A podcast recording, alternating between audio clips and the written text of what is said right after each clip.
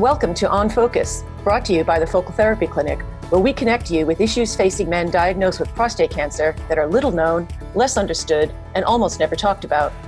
Prostate cancer is now the most commonly diagnosed cancer in the UK, and with this somber fact comes a multitude of challenges and opportunities. I'm Claire Delmar. Joining me today is Alex Gonzalez, Global Director of Sales and Operations for SonaCare Medical, based in Charlotte, North Carolina. SonaCare is a leading developer of high intensity focused ultrasound, HIFU technology that's used in the management of prostate cancer. Alex and SonaCare have been closely involved with several clinical trials that have demonstrated the effectiveness of HIFU in treating men with early stage prostate cancer. And we're going to discuss how this technology developed, where it's going, and what this means for patients. Alex, thanks so much for joining me. Happy to be joining you today. Thank you let's get right in. This is a very exciting area, and I think this is the first conversation I'm having with a technologist, and to really put some meat on the on the framework of what is HIFU and what does this mean for patients. Um, I think a lot of patients have a lot of questions about this, and you are probably just the person to address them. So, so thanks once again for joining me. I'm going to start off our conversation, if I may, by just picking up on the point that SonaCare was one of the earliest adopters of HIFU technology, I believe. Is that correct? That's correct. We were one of the original, really, uh, commercializers of, of the technology. Yeah, commercialization. That's probably sure, a better way of. Sure. So, can you tell us how and where HIFU technology developed, and, and then how SonaCare was established around that? It's a wonderful sequence uh, of events, and people think that the concept of ultrasound with focalization with image guidance is something new. But in all reality, this started back in as far back as even 1972 with uh, hmm. Professor Frank Fry and Professor Naren Sanghvi in Indianapolis, Indiana, who had taken this concept of using ultrasound imaging, ultrasound guidance, focusing in ultrasound to treat glioblastomas, uh, cancer in the brain that, uh, of course, developed and, and later uh, spun out of Indiana University in the early 90s with the concept of why don't we image? Why don't we focus this beam of ultrasound energy? And why don't we treat only a very discrete, precise amount of tissue? Very similar to how you would focus in the sun's energy with a magnifying glass. They found a way to do that with ultrasound. So now we're able to see the target that we want to see with ultrasound, something non invasive, something not harmful. And we're able to treat using that same energy source, just hyper focused over an area of pinpoint energy. Well, that's so, a really interesting way of describing it because I think most people, you know, are familiar with ultrasound um, from a purely imaging perspective, and you know, certainly every woman who has a child will have experienced ultrasound in utero, as you well know. So it's a pr- pretty familiar technology for imaging, but I don't think anybody normally imagines that you can focus it, and I'm using your word, in the way that you've just described to actually effectively kill bad cells. Is that what you're actually saying? To very discreetly destroy tissue while mm-hmm. simultaneously mm-hmm. imaging the tissue. And it's interesting, you mentioned uh, women's cancer, you allude to breast cancer what HIFU did is it brought us up to par as to where women's cancer had been. Women's cancer, the concept of let's find the disease by investigating it, mm-hmm. let's image it, let's include imaging in the diagnostics. So, are you referring specifically to mammography here? Mammography, later on, mammography and incorporation of uh, MRI and, and CT. But the mm-hmm. big concept in general of being able to use image guidance Let's use that to also target the biopsy. And then let's use that to have a non toxic, minimally invasive, quality of life sparing technology. For us, that was HIFU, that initial group that founded what was US HIFU 15 years ago, which is what led us to partnering up with Professor Naren Sanghvi. Remember that pioneer from the mm-hmm. from the early 70s that was trying to find a way to use this to treat brain cancer. We partnered up with his spin out that came out of Indiana University in the early 90s called Focus Surgery, and US HIFU was born. US HIFU now being SonaCare Medical. We've we've rebranded along the uh, along the way as we've entered many many uh, markets and uh, received approval to use this technology uh, commercially in uh, in over 30 countries since. Okay, all right. So, and is it true that SonaCare, as you now are, um, uses HIFU exclusively for prostate cancer? We use it exclusively for prostate tissue ablation. Is our formal approval by the FDA here in the United States. In other countries, we have approval for uh, specific disease states. In some countries, it's even used for the benign prostatic hyperplasia, that benign overgrowth of the prostate that leads a man to get up and have to urinate quite frequently and with significant urgency. So mm-hmm. our approvals will vary depending on the market. But in the UK and the rest of Europe, it's for treatment of cancer. In the UK, uh, specifically, it's used exclusively for the treatment of prostate cancer. Yes. yes. Okay. So that the regulatory environment has a, a big call on on how HIFU is actually being used. And I guess that's beyond the not just prostate, but in the other the other areas. Because it's, it's true to say that you're using HIFU for for other organs or other tissue masses, not just the prostate there are other companies that use HIFU to treat everything from uterine fibroids mm-hmm. to uh, liver tumors, uh, some experimenting even in pancreatic cancer, rectal mm-hmm. cancer. So, yes, yes, the ability to focus that ultrasound beam over a precision, a pinpoint area is being explored in multiple tissue states, yes. Well, that's a really good way of describing it. So, just to focus in on the on the prostate cancer, um, but again, to, to look at HIFU in, amongst um, a range of, of focal therapies, how does HIFU perform in comparison with, with other forms of focal therapy? And here I'm referring specifically to prostate cancer. When you look at any technology or any procedure, surgical or non surgical procedure, you want to look at a couple things. Number one, does it control cancer? But number two, what does it do with respect to side effects and how do those side effects affect the patient's quality of life, the patient's family's quality of life, because this is important. We're sure. not just treating a disease state, we're treating a human being as a whole. You can treat a man with prostate cancer with radiation, with open surgery, with laparoscopic surgery, with robotic surgery, with freezing therapy, and with high intensity focused ultrasound, with HIFU. Mm-hmm. Where HIFU really differentiates itself is that it allows for cancer control while preserving quality of life because we're able to incorporate precision guided biopsy into our planning because we've got this millimetric precision and all this being done in a minimally invasive environment where there's no cutting, no open surgery. We're talking about a transrectal probe delivering this ultrasound energy not only to help us visualize, but to also help us treat the tissue. Mm. So mm. you're talking about a minimally invasive, minimally toxic form of energy. You just uh, reminded everyone that the the same type of ultrasound is what's used to um, view babies in uh, in utero, mm-hmm. to view a kidney, to view a prostate before it's biopsied. So we're taking this non-ionizing, meaning no radiation involved, form of energy we're able to focus it over a very pinpoint area of precision, thus achieving the same level, a very comparable level of cancer control, um, but while maintaining quality of life with the least amount of side effects. All prostate cancer treatments have a certain degree of uh, incontinence, the man's inability to control their urine flow. They all have a certain degree of sexual dysfunction associated with them the veins, the arteries, the nerves run really close to the prostate, almost mm-hmm. like uh, like the veins uh, on on on an onion on that mm-hmm. onion skin. Mm-hmm. So it has to be very discreet, very precise, and any form of energy or any teasing with a scalpel or any dosing with radiation makes those nerves very susceptible to damage. So although HIFU does have side effects associated with it, they are the same type of side effects as with the conventional quote unquote gold standard therapies. You will find that it has less uh, degree, less percentage uh, of a chance of impotence and incontinence while still maintaining good cancer control. Okay, um, and, and the, the product you use is called Sonablate, is that correct?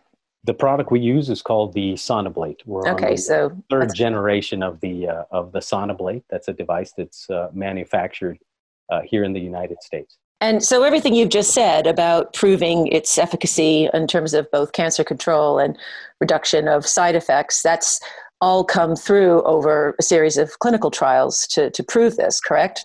That's come through over a series of clinical trials, as well as over 45,000 patients that have been treated with uh, transrectal uh, HIFU prostate tissue ablation in over 33 different countries and with currently well over uh, 80 uh, peer reviewed publications uh, showing its safety and efficacy, yes. Well, that's, that's quite a mouthful. I mean, you've just said, what, 80 peer reviewed 33 countries. So tell us a little bit about these trials because ultimately that's the evidence base that's going to, you know, convince any skeptics and invite anybody who's already, you know, ready to go. Sure. There have been a, a variety of, of trials, trials in which they try to randomize subjects into two groups, one that would get HIFU, one that would get surgery. There's been trials that are uh, single arm comparative, meaning you're comparing someone that has failed radiation therapy and is receiving HIFU as a, uh, as a secondary treatment, as a salvage treatment. Got trials to where uh, you're performing HIFU as a whole gland treatment, meaning we're treating the entire thing, regardless of where we've found the disease. There have been trials where we're only treating the side that is affected. And further yet, there's trials to where they've treated only where the significant portion, the significant disease has been found. Mm-hmm. So you've you've gone the gamut of the trials in, uh, in in the European community as well as the Asian community, and here in the in the United States. What we received clearance for here in the United States in October of 2015 was a prostate tissue ablation indication. I'd like to to think of it or explain it as uh, it's a it's an acoustic knife. It is a tool that the physician can use um, for whatever tissue the physician uh, would like to use it um, for, is my layman's interpretation mm-hmm, of, mm-hmm. Uh, of, that clearance. Mm-hmm. And you know, back to the trials, it, it's striking to me that the UK has been uh, a world leader in adopting and implementing HIFU for prostate cancer patients. Why do you think this is? The United Kingdom has been at the tip of the spear and has pushed the envelope with respect to uh, men's health, specifically prostate cancer diagnosis and prostate cancer treatment for many, many years. You can look up uh, the history, the long, very positive history of uh, Professor Mark Emberton, Professors Caroline Moore, Professor Hash Ahmed, Richard Hindley, Tim Dudderidge.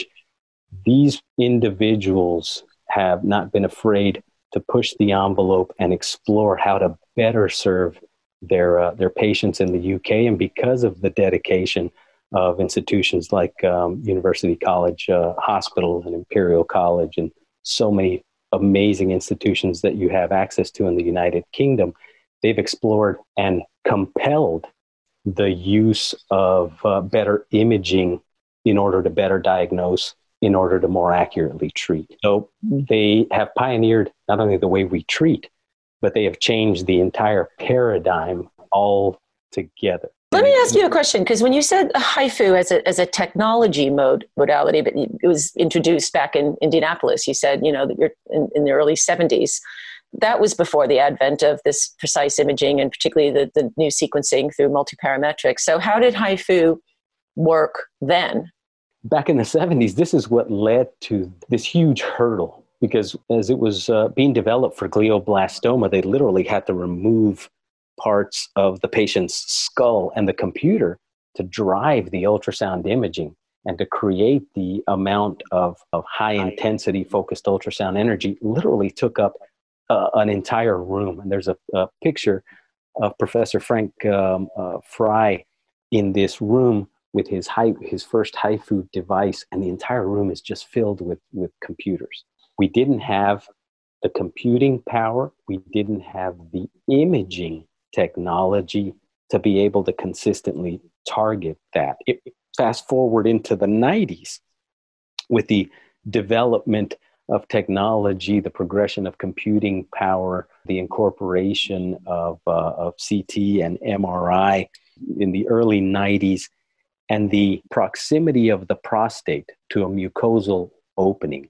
The prostate, as it sits right on the other side of the rectum, it was easy to get to. You mm-hmm. didn't need to cut through any bone, there was no need to cut through any tissue. And transrectal ultrasound was already being used to visualize the prostate. Mm-hmm. So it almost um, uh, lent itself um, to the to the modality. It was a okay. That's interesting. So so just because of what you said, the access and the fact that you already had this as a way of of seeing where the cancer was, it was it was ready made for this. But then the MRI has just given you that level of precision that has made this a far more powerful and effective treatment option. Correct? In the correct, correct. In the past, they had to they had to uh, put in that transrectal uh, ultrasound, introduce that into the rectum. They kind of blindly took six or 12 samples of the prostate. They might find cancer, they might not. On average, there was a, a statistic uh, a few years back that indicated that a man would have to undergo that um, moderate level of discomfort having 6, 12, 24 needles mm. punched through his rectum on at least two different occasions before they actually found any any cancer. Mm-hmm. That's the downside of a, of a randomized um, biopsy. Now, fast forward and picture where we are today. You can go in, you can have that canary in the coal mine. That's what I always tell people that uh, prostate specific antigen or PSA is. It's not an mm-hmm. indicator of whether you have cancer, it's an indicator that your prostate is sick somehow and you need to do some investigation. So you mm-hmm. have a mm-hmm. simple five minute painless blood test, the PSA, mm-hmm. canary in the coal mine, that says, let's investigate this further. Investigation further no longer means I've got to subject myself to this session and an introduction of multiple needles in through my rectum through the prostate um, and wait for those results to come back just so that they can give us some potentially nebulous news of, well, we didn't find anything. Let's check you out for another six months and then come back. Now we've got the ability to send someone for a basic MRI, this sequence that's going to give us these images of abnormal looking tissue, abnormal yep. looking tissue that now have a strong correlation to the disease state of the prostate. Still not a 100% confirmation, but we've got very strong indications that a good MRI read well can tell you what areas of high suspicion you should investigate further. Take that one step further with technology that we now have that can precisely guide the physician's needle into those areas. We can still do randomized um, biopsies on the prostate, but now we've actually got some targets we can see in real time, put a needle right through that. And once we get confirmation on the patient's disease state, you can transfer that MRI data mm. into the Sonablate HIFU platform yeah. and use it as a map. We, yeah. we, call that our MRI image fusion technology. So now we have a map to the targets to be used on the Sonablate HIFU device that can precisely lay a, a, a deposit of, of energy mm-hmm. into those targets. It, it's like something you'd see uh, if there's any uh, sci-fi fans in a in a Star Trek episode, you kind of have this this wand or this probe. You see the tissue uh, on the screen, and you you you hit a couple clicks on the screen, and then you don't. Correct. Yeah, no, that's a really that's a really good way of putting it. So, Alex, how do you see the future then for Sonablate and, and HIFU technology? Where do you think this is going? I think what we're seeing is this revolution where patients every year become more and more aware. Patients every year take more responsibility for their care. They're doing a lot of research, and we all joke that uh, you know my wife says that I'm a, a WebMD kind of person, right? I look and I think I've got every uh, every symptom. Although there are some patients that do that, most of the patients that I've come in contact with, that's thousands and thousands over the past 15 years since uh, I helped found SonaCare, are very well educated, very well researched patients. They come in with binders full information and they just need help sorting it out. HIFU's not for everyone. There is a specific candidate. And HIFU is not here to necessarily replace, insert your other technology name mm-hmm. here. But HIFU is here to be a complement to a physician's toolbox. You're looking at a future in which technology will play more and more of a role in diagnosis. Our ability to diagnose will come earlier mm-hmm. in that patient's disease state. We will be able to recommend less toxic, less invasive, more discreet treatments for these patients. And we'll end up with these patients that were diagnosed early, treated with minimal harm, and have allowed them to be productive, happy citizens for the rest of their lives. And guess what? In the event that the cancer returns, you can treat it again with another HIFU. Well, that's uh, something I hope we can all look forward to.